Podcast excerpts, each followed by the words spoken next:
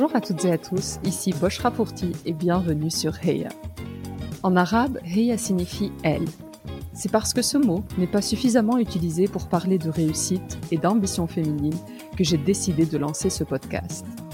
Les inégalités et la sous-représentation liées au genre sont malheureusement une réalité, et une approche intersectionnelle ne fait qu'amplifier ces phénomènes. Chaque épisode est une conversation où j'invite une femme de culture arabe à venir partager son histoire et évoquer sa réussite. Mes invités ont toutes des backgrounds et trajectoires différentes. Elles sont journalistes, entrepreneurs, écrivaines, artistes ou encore médecins, et vous serez, je l'espère, inspirés par leur réussite. L'objectif de ce podcast est double. Tout d'abord, promouvoir une image différente de la femme arabe en mettant en lumière ses parcours exceptionnels mais aussi aider les plus jeunes ou celles en quête de renouveau à trouver des rôles modèles et ambitionner leur avenir. Ma conviction ultime est que la seule manière d'y croire, c'est de le voir, ou en l'occurrence d'entendre. Si ce podcast vous plaît, je vous invite à prendre quelques minutes pour le noter 5 étoiles sur iTunes ou Apple Podcast. C'est la meilleure manière de le soutenir. Sans plus attendre, je vous laisse découvrir notre invité du jour. Cette semaine, je suis ravie de partager ma conversation avec Samira Bejnouni-Terlier, Chief Experience Officer ou pour la version française, directrice de l'expérience client France et Belgique et membre du comité exécutif chez Amazon. Dans cet épisode, Samira revient sur son enfance pleine d'amour au sein d'une famille originaire du Maroc. Elle nous fait part de son attrait pour les langues et de sa volonté très tôt d'exercer un métier en lien avec celles-ci. Elle se lance ainsi dans des études de langue et civilisation étrangères, mais devant le contenu pas vraiment à la hauteur de ses espérances, elle s'orientera finalement vers un BTS en commerce international. Elle nous raconte comment elle obtient un peu par hasard son premier job chez Amazon en tant qu'intérimaire, et la manière dont elle gravit les échelons pour atteindre quelques années plus tard son poste actuel. Samira revient sans filtre sur les défis auxquels elle a fait face tout au long de sa carrière.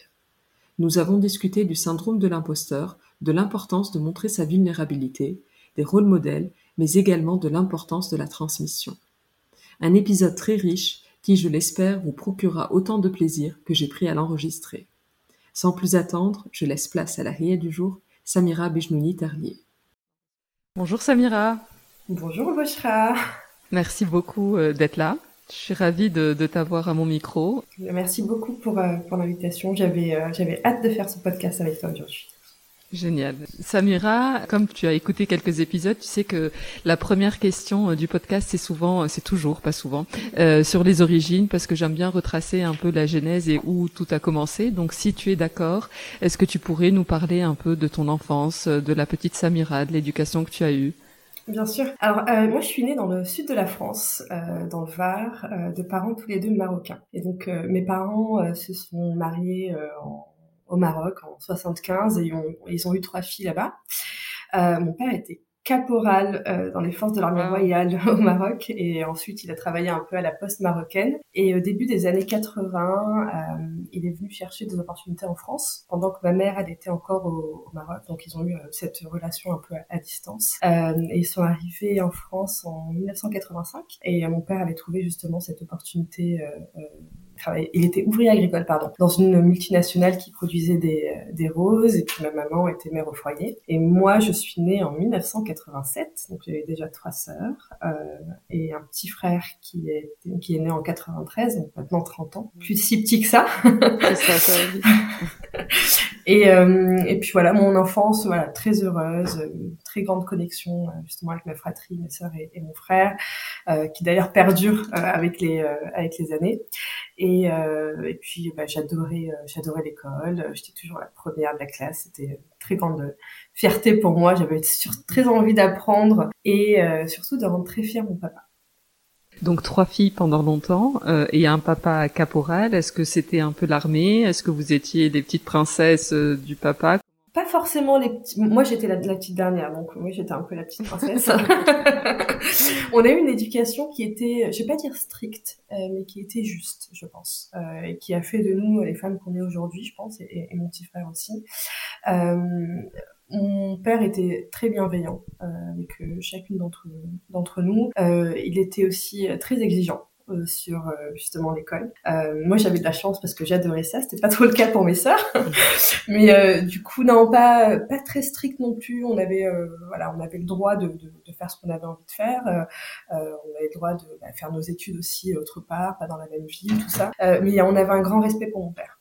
Euh, un grand respect, on l'écoutait, euh, euh, ce qu'il nous disait était toujours très sage, donc une enfance bienveillante, mais toujours dans, dans la justesse. Et à la maison, est-ce que c'était souvent les, les, témoignages que j'ai eus, c'est le Maroc ou la Tunisie ou l'Algérie à la maison et la France à l'extérieur C'était comme ça? Euh, Alors, mon papa ne parlait que français, quasiment que français. Ma maman ne parlait qu'en arabe. C'était pas forcément le Maroc à la maison, mon père était hyper intégré euh, parce qu'il avait vécu euh, déjà tout seul au Maroc avant, que ma, mère, en France pardon, avant que ma mère y arrive.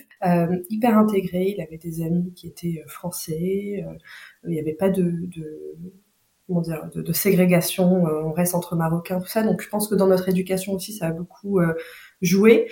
on vivait aussi dans un quartier où il n'y avait pas que des Marocains, ou que des Tunisiens, ou que des Maghrébins. Il y avait des Gitans, il y avait des Espagnols, des Italiens, des, euh, des Portugais. Donc, euh, euh, je pense que à la maison, c'était vraiment un peu les deux.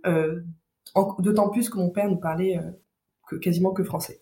Et comment la Samira a imaginé sa vie d'adulte dans, ce, dans cet environnement que tu viens de décrire?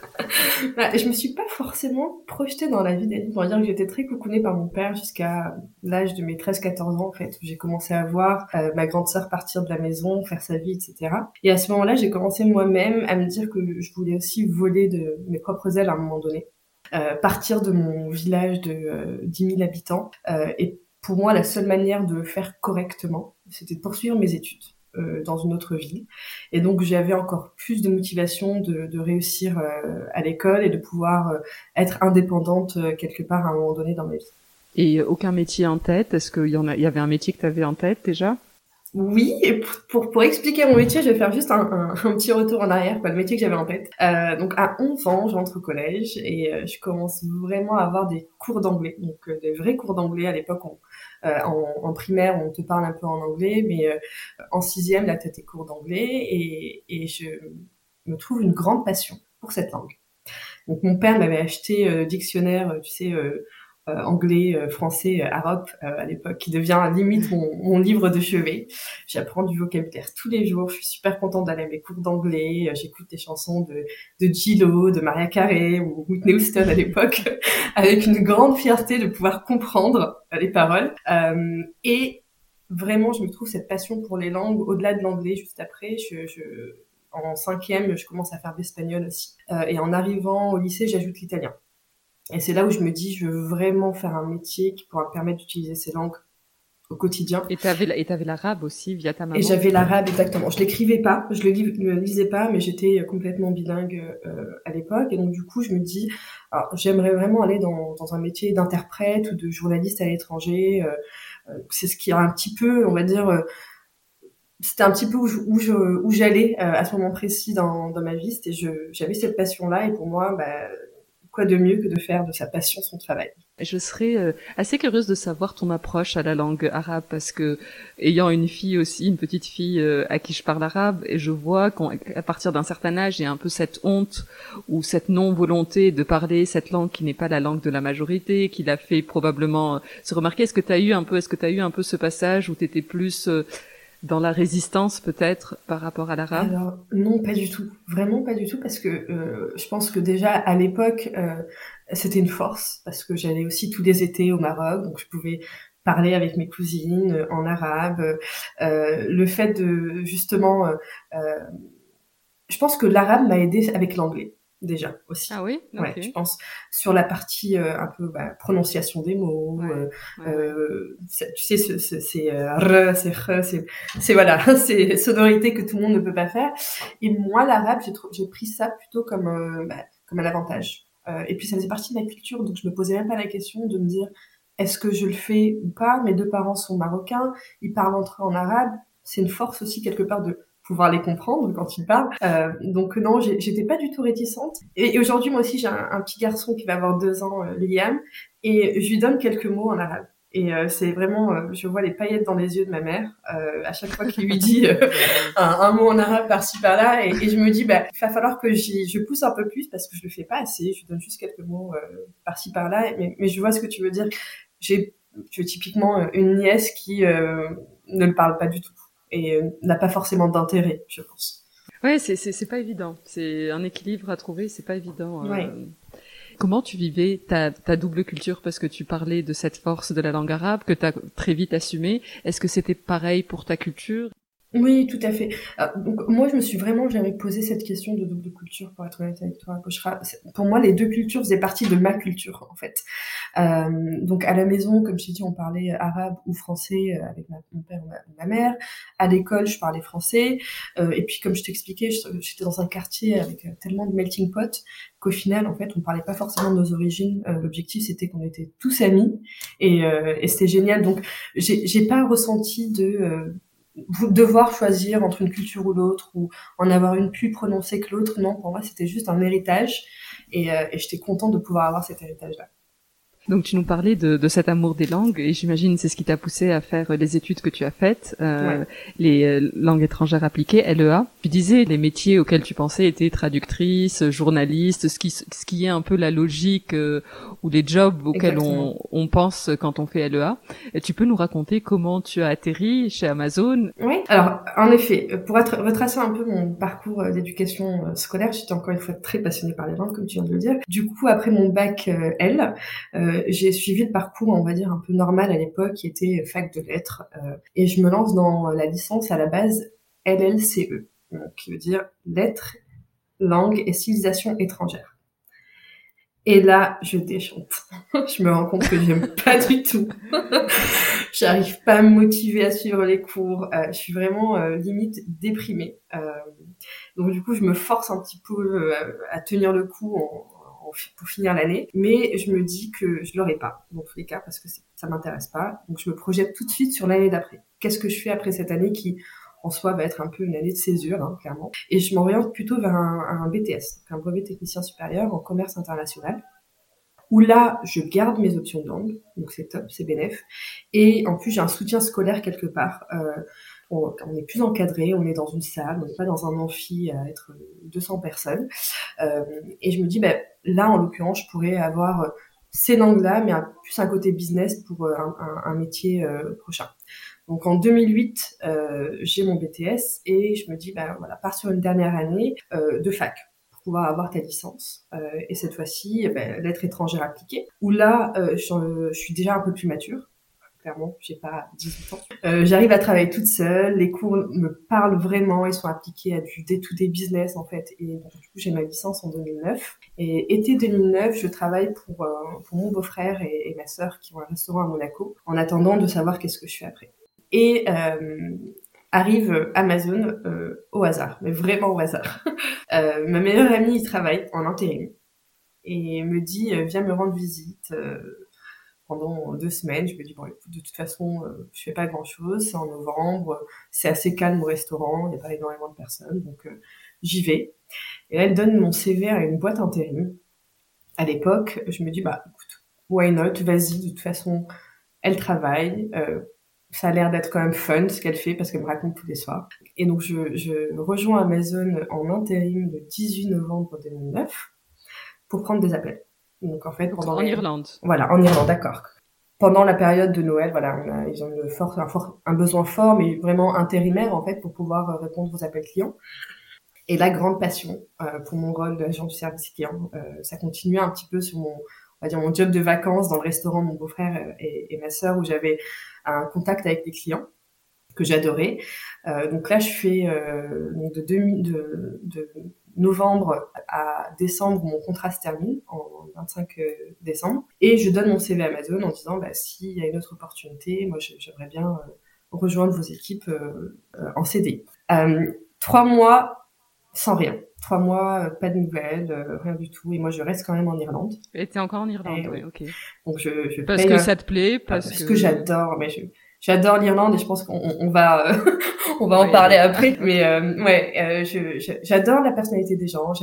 J'attendais vraiment qu'Amazon me recontacte et je voulais pas retourner en France. Euh, donc euh, je me fais amie en fait avec des avec des euh, des managers d'un d'un bar qui me proposent bah écoute Sam tu veux rester? Nous on te propose un, un, un, job de bartender en fait voilà pour me faire un petit peu d'argent parce que j'avais toutes mes économies qui commençaient à partir sachant que j'avais toujours mon loyer en France à payer mon loyer en Irlande, mais j'arrivais pas à me faire à l'idée de rentrer en fait, tout simplement. Euh, donc je bosse en tant que bartender dans un dans un resto slash boîte de nuit, et à un moment donné je me dis écoute c'est plus possible, si c'est pour faire ça, euh, bah pourquoi pourquoi rester? Donc euh, je me dis je vais je vais rentrer. Euh, donc je prends mon billet d'avion pour le 18 avril et je me dis allez c'est parti, je vais rentrer. Et là le 10 mars, je reçois l'appel que j'ai attendu depuis tellement longtemps qui me dit écoute Sam, euh, on a un rôle, un CDI pour toi en tant qu'agent du service client pour commencer le 29 mars. Et là j'ai dit ah euh, génial. J'arrête tout, j'y vais. Ouais, Je me pose même pas la question deux fois, je signe le contrat tout de suite. Et là tout va très très vite, Honnêtement, j'ai pas compris ce qui se passait. J'arrive, euh, je fais deux mois en tant qu'agent du service client. Ensuite, on me passe en ce qu'on appelle tiers 2, donc parler aux clients qui sont un peu plus euh, énervés, pour lesquels on n'a pas forcément euh, résolu le problème au, premier contact, euh, que je fais encore une fois deux mois. Et puis ensuite, on me dit, ah, ok, écoute, tu sais quoi, tes statistiques sont, top. Est-ce que tu veux pas manager et coacher en fait l'équipe? De 15 personnes. Donc top, je prends ça, euh, euh, ça se passe hyper bien, je reçois un award, puis c'est un peu euh, les boîtes américaines qui, euh, qui t'offrent des awards, je reçois un award pour la meilleure coach 2010 à l'époque, et là, pareil, je, je passe team leader, donc j'ai une plus grosse équipe, je commence un peu à m'ennuyer, et donc je, je, vocalise un peu le truc à mon management en disant, bah voilà, je m'ennuie un peu, j'ai fait toute la partie opérationnelle, j'aimerais aller un peu plus dans le project management. Et j'ai un rôle en fait de project spécialiste qui s'ouvre, auquel j'applique, que j'ai. Euh, donc euh, pareil, je travaillais avec euh, avec les équipes business pour intégrer les projets au sein du service client, donc pour les agents, pour les clients, tout ce qui était page d'aide sur le site. Et là, ma manager s'en va, à peu près un an après, j'applique, je prends le poste euh, donc je manage euh, l'équipe, euh, le manager italien s'en va, je parle italien, on me donne l'équipe italienne. Donc voilà, mon scope grandit, grandit, grandit. Je fais ça pendant à peu près trois ans et euh, je me rends compte que j'ai besoin d'être dans le feu de l'action, vraiment dans comprendre des équipes business ce qu'elles lancent et comment ça impacte nos clients plutôt que d'être la personne qui lance les projets, clairement. Et là, euh, un autre poste s'ouvre, j'applique euh, et j'ai le poste de Customer Experience euh, Manager. Donc là, c'est le c'est le contact client qui te manquait parce qu'au début, tu as commencé comme euh, tu étais là pour résoudre les, euh, les soucis des, des, clients, c'est ça? Et ensuite, tu étais plus dans le back-office à gérer des projets. Et c'est cette relation client qui te manquait, ce, ce, ce lien direct avec le, le, terrain? Tout à fait. Et puis, je voyais comment Amazon était, euh, était très fixé sur l'expérience client. Donc on a, euh, tu sais, ce qu'on appelle des principes de leadership, euh, dont un qui est Customer Obsession. Et donc je voulais voir à quel point on pouvait changer les choses pour les clients et à quel point je pouvais contribuer à ces changements-là. Et euh, pareil, donc j'arrive dans ce poste euh, super avec, bon, à l'époque on était deux dans cette équipe et avec un manager. J'apprends énormément, je fais pas mal de voyages entre entre Paris et Cork. Euh, et à un moment donné, euh, je me dis, bah, je vais, me, je vais revenir en France. Je pense que c'est le moment en fait pour être plus proche de ces équipes-là, pour continuer en fait d'évoluer dans, dans l'entreprise. C'était un sentiment que tu avais ou c'était quelque chose qu'on te disait euh, au niveau du management que qu'il y avait y aurait plus de perspectives en revenant en France? C'était plutôt moi. C'était c'était plutôt moi qui qui me. En fait, je faisais ces voyages au moins une fois par mois où je restais une semaine à Paris. Et je me rendais compte en fait qu'il y avait euh, que je créais des vraies connexions en fait avec les gens sur Paris. Et clairement, quand tu es assise à côté, tu as ce networking, c'est beaucoup plus facile euh, de, de, faire bouger les choses, d'améliorer euh, l'expérience client. Et donc du coup, je me suis dit, mais à un moment donné, je pense que ça vaut le coup clairement de, de, de rentrer à Paris pour ce poste-là. Et tu nous parlais, donc euh, j'écoutais attentivement euh, toutes les évolutions qui ont été faites donc à Cork en Irlande et très rapidement, au bout de deux mois et ensuite deux mois. Et enfin, c'est assez impressionnant l'évolution aussi rapide. Euh, on parle beaucoup de enfin que dans les pays du Nord, au UK, les Nordiques, etc. Enfin, il y a, y a, ce, il y a ce, cette volonté de faire progresser tout le monde assez rapidement. Est-ce que tu penses que si tu avais commencé vraiment en France, l'évolution aurait été aussi rapide? Alors, je pense, ah, je, peux pas te répondre par oui ou par non euh, pour cette question parce que je suis pas du tout dans cette situation. Mais comme tu le dis, aussi dans certaines boîtes, euh, pour avoir l'espoir d'y rentrer, il faut au moins avoir un niveau bac plus 5, ce que je n'ai pas. Euh, après, si je parle de ma situation professionnelle personnelle, quand j'ai changé de poste en 2016, j'ai commencé à travailler avec les équipes en France, donc avec une optique d'y revenir, et j'étais encore considérée comme junior dans la boîte. Même si j'avais fait tous ces postes-là, on a certains niveaux, euh, j'étais quand même dans un, niveau junior. Et depuis, j'ai quand même fait trois postes, donc euh, trois évolutions, euh, et j'ai intégré le COMEX en 2020. Si je, donc je pense qu'à défaut, entre guillemets, de rentrer par la grande porte, pourquoi pas utiliser la petite? Si la culture d'entreprise on, est, en accord en fait avec nos valeurs, euh, prendre des opportunités quand elles s'offrent une fois sur le terrain, et, je le répète assez souvent, mais j'ai l'impression qu'on a tendance à attendre qu'on vienne nous chercher. Euh, et je l'ai pas fait personnellement. Euh, j'ai été hyper vocale quand je voulais du changement, plus de responsabilité, et mon management a été vraiment au rendez-vous. Donc quand je parle, je peux parler de mon expérience à moi chez Amazon. Peut-être que euh, j'aurais pas pu rentrer chez Amazon en, 2010 parce que je n'avais pas ces diplômes-là. Par contre, quand j'ai bougé chez Amazon en France, j'avais toujours pas ces, diplômes-là. Euh, mais j'ai quand même euh, eu trois promotions et comme je t'ai dit, le COMEX en, en, 2020. On va y revenir sur le COMEX. Donc avant ça, peut-être, parce que quand on entend euh, ta carrière, on a l'impression que c'est hyper facile, que ça avance hyper vite et, et je, sais, je ne peux qu'imaginer les challenges qu'il y avait derrière. Est-ce que tu peux nous partager un peu plus de peut-être des challenges que tu as pu euh, que tu pu rencontrer. Des fois, on entend des histoires et on se dit hyper facile, moi ça ça peut pas marcher et on ne voit que le côté un peu brillant et paillette de l'histoire. Non non, je suis d'accord, c'est important de, de, poser cette question-là. Quand j'ai commencé à grandir euh, dans ma carrière, mon plus gros challenge, euh, c'était le syndrome de l'imposteur. Et donc, euh, il a décidé lui aussi de commencer à m'embêter quand j'ai commencé à grandir. et c'est un challenge qui continue à me suivre et qui me suivra, je le sais, hein, euh, peut-être à, plus petite dose, euh, sur, mais sur toute ma carrière. Il y a toujours cette remise en question. Et c'est pas uniquement féminin, euh, mais je pense qu'on est dans une situation à chaque fois où on doit se trouver une légitimité. Pourquoi moi? euh, pourquoi pas euh, la voisine qui elle aussi a une carrière fulgurante euh, Pourquoi moi et, je pense que dans ma carrière, ça m'a ça a commencé à me, on va dire, à m'embêter. Quand j'ai commencé à, arriver un pas à Paris, mais dans mon poste un peu à plus de responsabilité et à devoir faire passer des messages avec des personnes qui font partie des équipes finance, des équipes qui n'ont rien à voir avec le service client, où tu te dis est-ce que je suis légitime à poser cette question, est-ce que je fais partie, euh, est-ce qu'ils vont me regarder en me disant mais qui es-tu? Et au final, bah, comme je t'ai dit, en fait on vit avec, euh, on vit avec et on on essaye un peu de le contrôler dans certaines situations, en se préparant peut-être euh, dix fois plus qu'une personne qui ne l'a pas, en calculant les mots qu'on va sortir, en se disant est-ce que j'ajoute de la valeur euh, si je parle à ce moment précis. Euh, il y a beaucoup de personnes qui essayent de, de cacher le syndrome de l'imposteur. Personnes qui ne veulent plus jamais en entendre parler. Et moi, je suis contre ça. mon plus gros challenge encore aujourd'hui à ce jour, c'est de parler en public j'ai un besoin, mais de me préparer qui est énorme. Parce que je suis pas à l'aise, en fait. Je suis pas à l'aise dans ces discussions. Euh. Je pense que c'est important parce que euh, quelquefois on peut voir des gens qui sont hyper à l'aise euh, ou qui ont grandi dans une entreprise et tu te dis ouais moi je pourrais jamais être comme ça. Mais je pense que c'est important en fait de montrer que pour arriver peut-être là on a dû aussi un peu nous-mêmes vaincre ce, syndrome de l'imposteur. Et, euh, moi, comme je t'ai expliqué, c'est vraiment, j'ai vraiment cette, cette angoisse de prendre la parole en public, de même prendre la parole et de parler de ma carrière ou de ma vie parce que je me sens pas légitime en fait.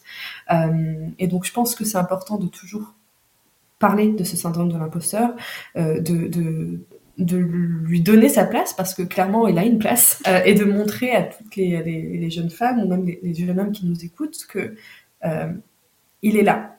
Et euh, bah, c'est à nous en fait de le faire taire quelquefois. Mais c'est pas en fait aux personnes externes à nous-mêmes de nous dire non mais tu n'as pas le syndrome de l'imposteur il n'existe pas non il existe C'est hyper intéressant ce que tu dis. Euh, je pense que c'est important de montrer sa vulnérabilité et puis c'est une, une, une, sorte de vulnérabilité parce que c'est montrer que tout n'est pas euh, facile et qu'on a des challenges. Euh, mais, mhm. mais j'imagine que l'une des raisons pour lesquelles les personnes ne partagent pas toujours, c'est cette peur que les autres le voient d'autant plus et qu'on soit encore plus challengé sur euh, sur ça. Parce que souvent euh, quand t'as le syndrome de l'imposteur t'es un peu en mode fake it until you make it. Tu, tu prétends que tout est ok euh, t'es en mode sourire Colgate oui tout est sous contrôle alors qu'à l'intérieur c'est c'est c'est le drame et que t'es au bout de ta vie et que tu sais pas du tout ce que tu vas faire. Enfin tu sais ce que tu vas faire mais t'appréhendes ouais. vachement bah, mais je pense qu'il faut être entouré de bienveillance aussi. Si les gens savent que tu l'as, ils savent que c'est un effort surhumain pour toi de faire ce que tu es en train de faire. Et donc du coup, euh, euh, typiquement, tu vois, j'ai fait le, le, on a fait un, petit tank Marie-Claire il y a deux semaines chez Amazon. Et on va dire une heure avant, j'étais en ébullition interne. Je n'étais pas bien du tout. J'étais vraiment pas bien du tout, alors que clairement, je parlais de ma carrière. Il y avait voilà, il n'y avait, pas de raison, entre guillemets, d'avoir ce trac, entre guillemets, d'être en face de, de, de, centaines de personnes qui étaient dans le public, mais j'étais en ébullition. Et je pense que, ayant parlé du syndrome d'imposteur pendant ce tank avec, euh, avec Marie-Claire, dans l'audience, en, en, sortant, en fait, j'ai eu au moins quatre personnes qui sont venues me voir et qui m'ont dit merci. Merci parce que nous, on ne sait pas, en fait. Nous, on vous voit dans les couloirs, on vous voit dans les réunions, on voit des vidéos de vous qui sont postées, et on se dit, waouh, comment ils font, quoi? Ben, En fait, euh, ils vont chercher cette, euh, ce syndrome de l'imposteur, ils vont le noyer pendant une heure pour pouvoir tenir le coup, et après, ben, ils reviennent à leur vie. Donc, je pense que c'est important de, de le dire qu'il existe. Euh, et, d'avoir cette bienveillance autour de ça, de ne pas dire bah, le syndrome de l'imposteur, euh, euh, cette personne est un imposteur, non, c'est un syndrome. Je suis pas un imposteur. Je sais que si j'ai réussi ma carrière aujourd'hui, c'est que j'ai mis vraiment tout mon, tout mon être, on va dire. Mais pour pouvoir l'expliquer aux gens autour de moi, bah, des fois, oui, j'ai ce syndrome de l'imposteur qui arrive.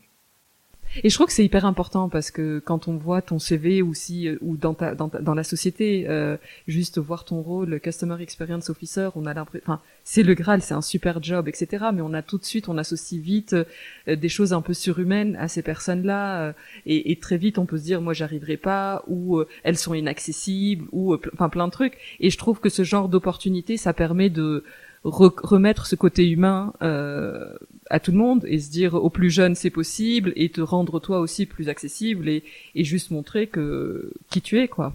Je suis complètement d'accord avec toi. Je pense que euh, chez Amazon, tu vois, on a des, on a des niveaux de, de seniorité.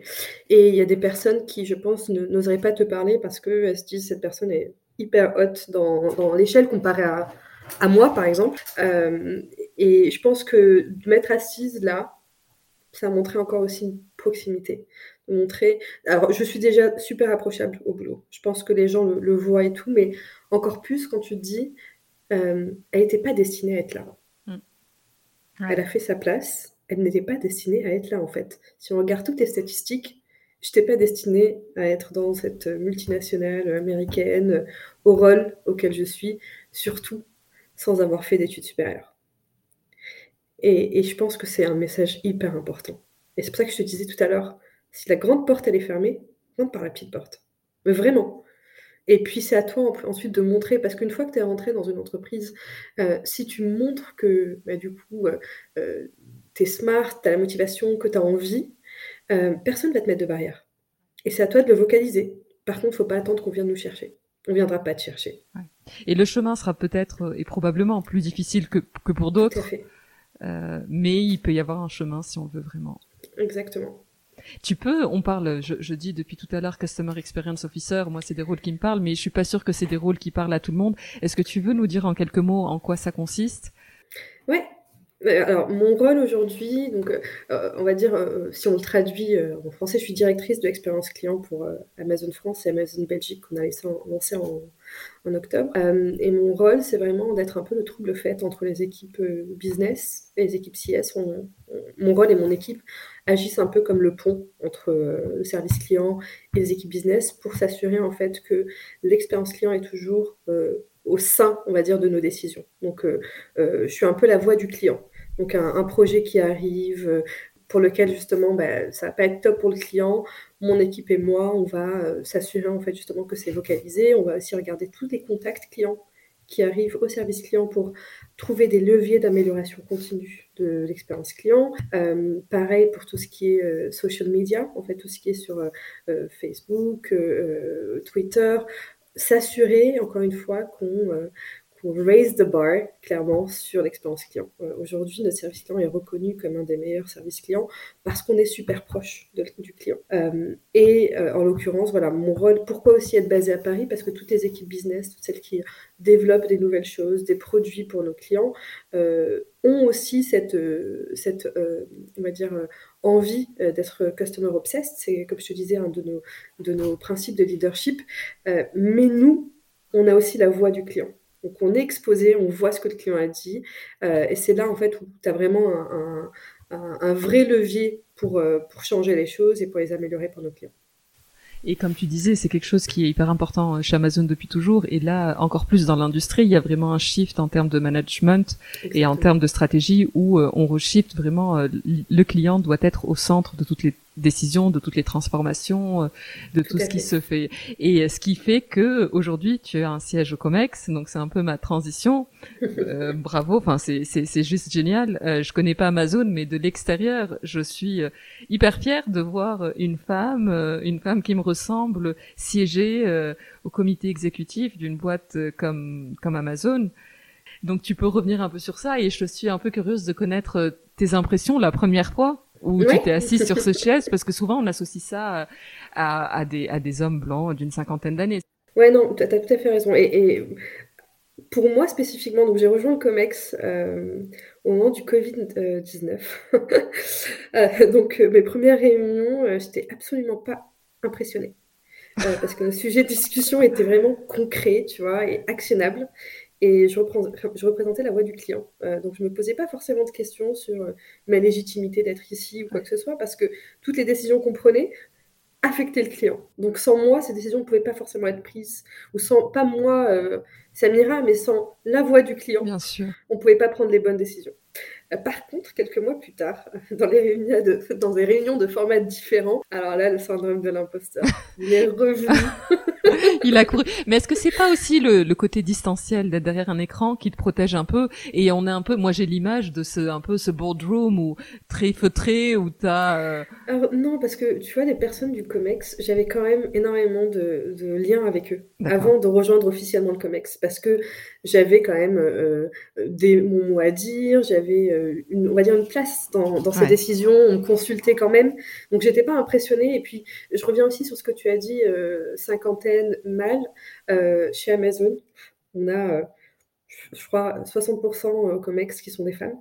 Voilà, ça, ça, te montre aussi un petit peu que ta place est quand même elle n'est pas mise là parce que pour un quota, clairement, mais que tu l'as mérité quelque part. mais le, le, le syndrome d'imposteur, il est revenu parce que je me posais vraiment cette question, pas forcément du distanciel ou quoi que ce soit, mais de est-ce que euh, je qu'est-ce que je fais là en fait clairement? Ces personnes sont tellement smart ils ont une tu vois une vision stratégique qui est euh, je sais pas à, plus 5 ans et toi tu es là euh, je me dis mince je sais pas forcément qu'est-ce que je vais ajouter comme valeur, je sais pas si ma place est vraiment là. Et au fur et à mesure de ces réunions, au fur et à mesure justement de ce qui en découlait, je me suis dit, bah, heureusement que j'étais là, dans certaines d'elles. Heureusement que j'étais là parce que j'ai pu euh, participer, j'ai pu euh, donner mon avis, et mon avis n'était pas en mode, bah, bon, toi, on t'écoute pas. Non, tu fais partie du COMEX, tu fais partie des décisions, on a besoin de t'entendre. Euh, donc, le syndrome d'imposteur, il part, il vient, et bon, on apprend à le, canaliser dans, dans ces forums-là. Est-ce que tu te fais aider? Euh, Parce que j'imagine qu'à ce rôle-là, on peut, enfin, t'as probablement accès à des coachs. Enfin, je sais pas. Alors, euh, pas forcément des coachs pour pour pour m'aider sur ça, mais on a un un, programme de mentorship chez Amazon, ou en interne, quoi, ou dans des équipes qu'on connaît, ou, dans des équipes qui sont peut-être basées euh, hors hors France. moi, j'ai utilisé ce mentorship avant d'entrer dans le Comex, mais plus par, euh, on va dire par stratégie, je voulais euh, comprendre un peu plus le business. Euh, pas forcément comment me positionner dans ces réunions-là, comment faire entendre ma voix. J'avais cette vue 360 du service client, mais j'avais pas forcément énormément de connaissances de ce qui se passait vraiment sur le terrain d'un point de vue business. Donc j'ai profité de ça, profité d'une personne qui m'a mentoré pendant quelques, quelques mois. Euh, et ensuite, je me suis rapprochée de Frédéric Duval, euh, le PDG d'Amazon France, qui lui, du coup, aussi m'a pris un peu sous son aile à un moment donné. Je dis, voilà, j'ai besoin de comprendre, euh, je faisais partie du COMEX, j'avais besoin de comprendre un peu la dynamique de chacune de ces choses-là.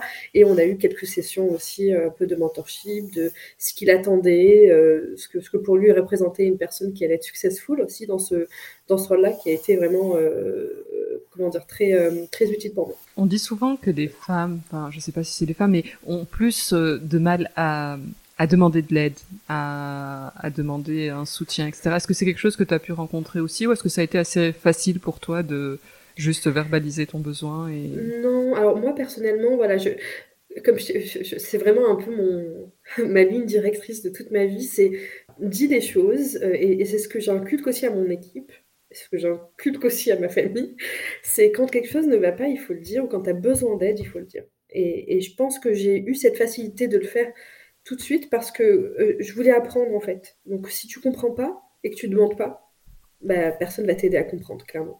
Et donc, du coup, euh, je, peux, comprendre ce que tu viens de dire parce que je le vois autour de moi des fois. Euh, quelques personnes qui restent un peu dans l'ombre sans rien dire parce qu'elles n'ont pas compris quelque chose, mais elles n'osent pas le demander.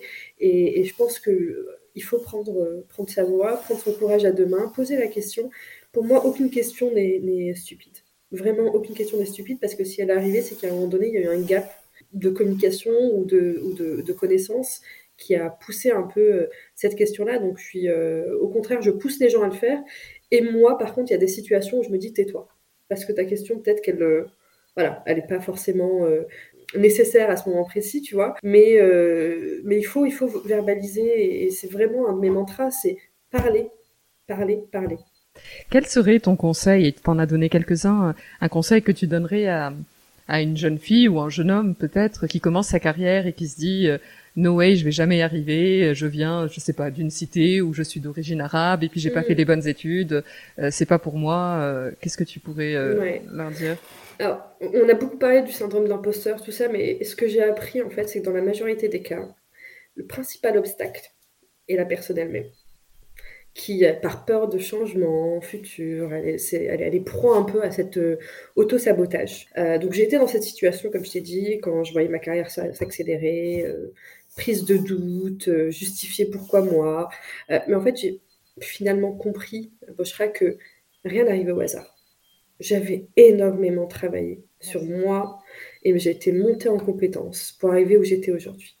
Donc, à une jeune qui débuterait justement dans le monde du travail, je dirais You got this girl. En fait, ne doute pas de toi, ne doute pas de tes capacités, ne te compare pas à un ou à, l'autre. Essaie d'être la meilleure version de toi-même en fait. Et d'apprendre si tu as la soif d'apprendre, apprends, continue. Vraiment, la seule personne qui peut, qui peut nous empêcher en fait d'avancer, c'est nous-mêmes. C'est vraiment nous-mêmes. J'en ai la conviction. Quelle est, euh, quelle est ta définition de la réussite, Samira? Ah, Est-ce que tu l'as atteint pour toi Est-ce que c'est deal done de ton côté Alors non, bah, bah, pour moi, la, réussite, c'est être bien dans ses baskets et, vivre un peu la vie qu'on a, qu'on a choisie. Euh, je te dirais pas que c'est done deal pour moi. Euh, parce que j'ai encore plein de choses à apprendre, parce que j'ai encore plein de choses à... je te disais, je suis euh, maman d'un garçon de bientôt deux ans, je suis aussi euh, belle maman de deux adolescents. Euh, donc, tu vois, il y a la vie perso, la vie pro, et c'est toujours de trouver cet équilibre-là. j'ai beaucoup travaillé dessus. pour moi, la réussite, c'est voilà, de, de, se sentir bien et de, sentir, de se sentir soi-même et comme je disais, vraiment la meilleure version de soi. Il euh, n'y a pas forcément un, but de carrière, il ne faut pas être forcément carriériste pour avoir la réussite ou avoir euh, je ne sais combien de, de, de, millions d'euros euh, en poche. Je pense que c'est voilà, se lever le matin et se sentir bien. Et quel serait le prochain move pour toi professionnellement? C'est quoi C'est CEO J'en suis encore loin. non, mon prochain move. Alors, en ce moment, ce sur quoi je travaille, c'est plutôt faire grandir les gens de mon équipe. c'est vraiment mon focus. Là, je viens de promouvoir quelqu'un bah, le mois dernier, donc je suis super contente j'ai envie de faire grandir mon équipe parce que si un jour je m'en vais, je veux qu'en fait tout se passe bien et qu'ils soient eux aussi empowered de prendre ma place sans se dire euh, j'y arriverai jamais. Euh, moi personnellement, euh, c'est passer un niveau au-dessus, mais, je, mais je je vais pas le chercher en fait pour le moment. Je suis bien, je pense que voilà, j'ai encore beaucoup de choses à apprendre. j'ai 35 ans, je suis jeune maman comme je disais, donc j'ai envie aussi de me focus un peu sur ma vie. Je dis pas qu'on peut pas tout faire, mais là je suis bien. Là, tu parlais de transmission euh, et, vraiment de coacher, d'aider euh, les, plus jeunes générations, en tout cas ton équipe. Est-ce que est-ce que c'est quelque chose que qu'on a assez fait pour toi, ou est-ce que peut-être tu aurais voulu peut-être voir plus de rôle modèle Est-ce que tu as manqué un peu de cette représentativité euh? Alors plus jeune, oui. beaucoup plus jeune, oui. Mon rôle modèle, c'était ma grande sœur. On a 10 ans d'écart, qui elle est partie, comme je t'expliquais, elle est partie faire sa vie moment donné où elle en avait un peu marre d'être euh, chez mes parents. Et à ce moment-là, moi, j'avais soif de cette indépendance en grandissant, donc c'était mon rôle modèle. Je voyais sa vie, euh, j'ai pas mal fait d'aller-retour chez elle, elle habite à Monaco, et je me disais, waouh, c'est ce que je veux pour moi aussi, c'est cette indépendance, c'est euh, euh, avoir mon petit boulot, euh, faire mes amis, tout ça. C'était pas un rôle modèle dans le sens où, waouh, un CEO, whatsoever. C'était la proximité de la réussite de ma soeur. En grandissant, j'ai eu des rôles modèles dans mon management, de la bienveillance, vraiment de la, vraie bienveillance, et j'en ai une en tête, je ne sais pas si un jour elle écoutera ce podcast, c'est Anaïs. Euh, je t'expliquais, tu sais, quand j'ai fait du project management, euh, euh, ma manager est partie, j'ai pris son poste. Mon Dieu, c'était mon rôle modèle, et je me suis toujours dit, je serai pareil qu'elle en, termes de management. Anaïs, c'est la manager que tu as remplacée? Voilà, exactement. Voilà, et je me suis dit, je veux vraiment être comme elle en termes de bienveillance, d'être juste et d'avoir une empathie pour les personnes qui sont dans ton équipe. On dit souvent que euh, euh, l'engagement vient de l'engagement en soi. Et en fait, le terme en anglais, c'est engagement. Comment tu, comment tu engages les gens. Quand tu arrives dans, ce, dans cette bienveillance, euh, quand tu construis des relations hyper saines avec des gens avec qui tu travailles, ils se donnent dix fois plus. Ils ont encore, ils ont pas envie de te décevoir toi, ils ont pas envie de se décevoir eux. Et donc du coup, ça a été mon rôle modèle pendant très très longtemps, et elle continuera, je pense, à être mon rôle modèle. Elle est plus du tout chez Amazon, elle est partie euh, il y a bien longtemps. Mais à chaque fois qu'on me dit ouais, est-ce que tu as un manager qui t'a marqué, bah, c'est Anaïs qui revient tout le temps. Oh bah coucou Anaïs, si tu nous entends. Quelle est ta relation avec le Maroc aujourd'hui, euh, Samira? Alors j'adore le Maroc, Bouchra. Euh, j'ai de la chance déjà d'y aller euh, une fois par an minimum avec le boulot, donc c'est hyper cool. J'ai encore mes tantes, euh, mes oncles et surtout mon papa y est enterré depuis février 2022, donc j'y serai toujours attachée. Et tu vas, tu vas du coup euh, une fois par an. Est-ce que tu emmènes ton fils du coup? Est-ce qu'il y a un peu sa transmission? Encore, euh, Il n'a pas encore vu le Maroc euh, parce que bah, l'année dernière quand j'y suis allée, il était, il n'avait pas encore un an. Et puis c'était pas pour les bonnes raisons. Et puis on, là, j'y suis allée pour le boulot aussi. Donc, mais on planifie avec mon mari. il faut juste que je trouve une place à la mairie pour pouvoir faire son passeport. Quoi. Ouais, ça c'est le, vrai problème du moment. Et qu'est-ce que tu aimerais transmettre à ton fils de de, ton, de, ta culture, de, tout ce que tu as appris bah, Déjà, la langue, la première chose. Euh, je pense que c'est important, comme je te disais quand il dit euh, quelques mots en arabe. Tu vois, ma, ma, maman, il appelle Mima. Oh, c'est tu vois. Donc, et ça, c'est ça, c'est juste euh, heartbreaking, euh, mais positivement, tu vois. Euh, donc, je veux qu'il apprenne euh, la langue, je veux qu'il sache et qu'il connaisse. il n'a pas eu l'occasion de connaître mon papa, donc j'aimerais aussi lui montrer la maison de mon papa au Maroc qu'il a, a, construite pour nous, pour ses enfants. et puis, bah, la, la, surtout, bah, c'est pas forcément lié au Maroc quoi que ce soit, mais on est, on est hyper soudés dans ma famille. avec mes sœurs, avec mon frère, avec ma mère. Et c'est vraiment quelque chose que je veux lui inculquer aujourd'hui. Il a deux euh, demi-frères qui ne considèrent même pas comme ses demi-frères et, ni eux, c'est deux frères. Et, euh, et, je veux que cette relation en fait perdure. Qu'est-ce que tu dirais à la Samira enfant? Ah, écoute, je dirais il y aura des hauts, il y aura des bas, mais transforme tes bas en hauts and, you'll be great. Samira, on va passer à la dernière partie de l'interview euh, que j'ai appelée Shakshuka et le but c'est de répondre du tac au tac. Ça marche. Est-ce que tu as une devise? Euh, ouais, alors, je vais te la dire en anglais, je vais la traduire après. Euh, c'est Success is not final, failure is not fatal, it's the courage to continue that counts. C'est Winston Churchill. Et ça veut dire le succès n'est pas final, l'échec n'est pas fatal, c'est le courage de continuer qui compte. Et ça, ça m'a suivi dans ma carrière. Génial. Un livre que tu recommanderais? Je peux t'en dire deux. Vas-y. Donc j'ai Lean In, euh, Lean In pardon, de Sheryl Sandberg, que tu connais très bien, et le dernier que j'ai lu et que j'adore, qui est Autune citoyenne, coécrit par INSAF. Oui, que j'ai reçu euh, sur, euh, sur le podcast, qui a été l'une des premières qui a accepté. Donc coucou INSAF. Un lieu La maison de mes grands-parents au Maroc. Ta plus grande fierté Mon fils. Une chanson Barbara, ma plus belle histoire d'amour et une femme que tu me recommanderais de, recevoir sur le, sur le podcast? Alors, euh, une de mes meilleures amies, Samira euh, Herrero San Martin, Samira aussi, qui elle aussi a une très très belle carrière chez Chanel et chez euh, Huawei, qui elle aussi dû vaincre pas mal de, choses qu'on doit vaincre étant femme maghrébine. Donc, ouais. Samira, c'était un vrai plaisir de te recevoir. Partagé, Boshra. Merci beaucoup de d'avoir euh, partagé avec autant de générosité euh, ta carrière et ton histoire. Merci beaucoup Boshra et puis euh, à très bientôt. Cet épisode de Heya est maintenant terminé. Je vous remercie sincèrement de l'avoir écouté jusqu'au bout, ce qui j'espère veut dire que vous l'avez apprécié. N'hésitez pas à le partager autour de vous, avec des amis ou sur les réseaux sociaux, c'est ce qui permet au podcast de grandir. Vous pouvez aussi le noter 5 étoiles et me laisser un petit commentaire, c'est un vrai plaisir de les lire. Si vous avez des questions ou voulez me suggérer une invitée, n'hésitez pas à me contacter sur la page Instagram Heya underscore podcast. À très bientôt.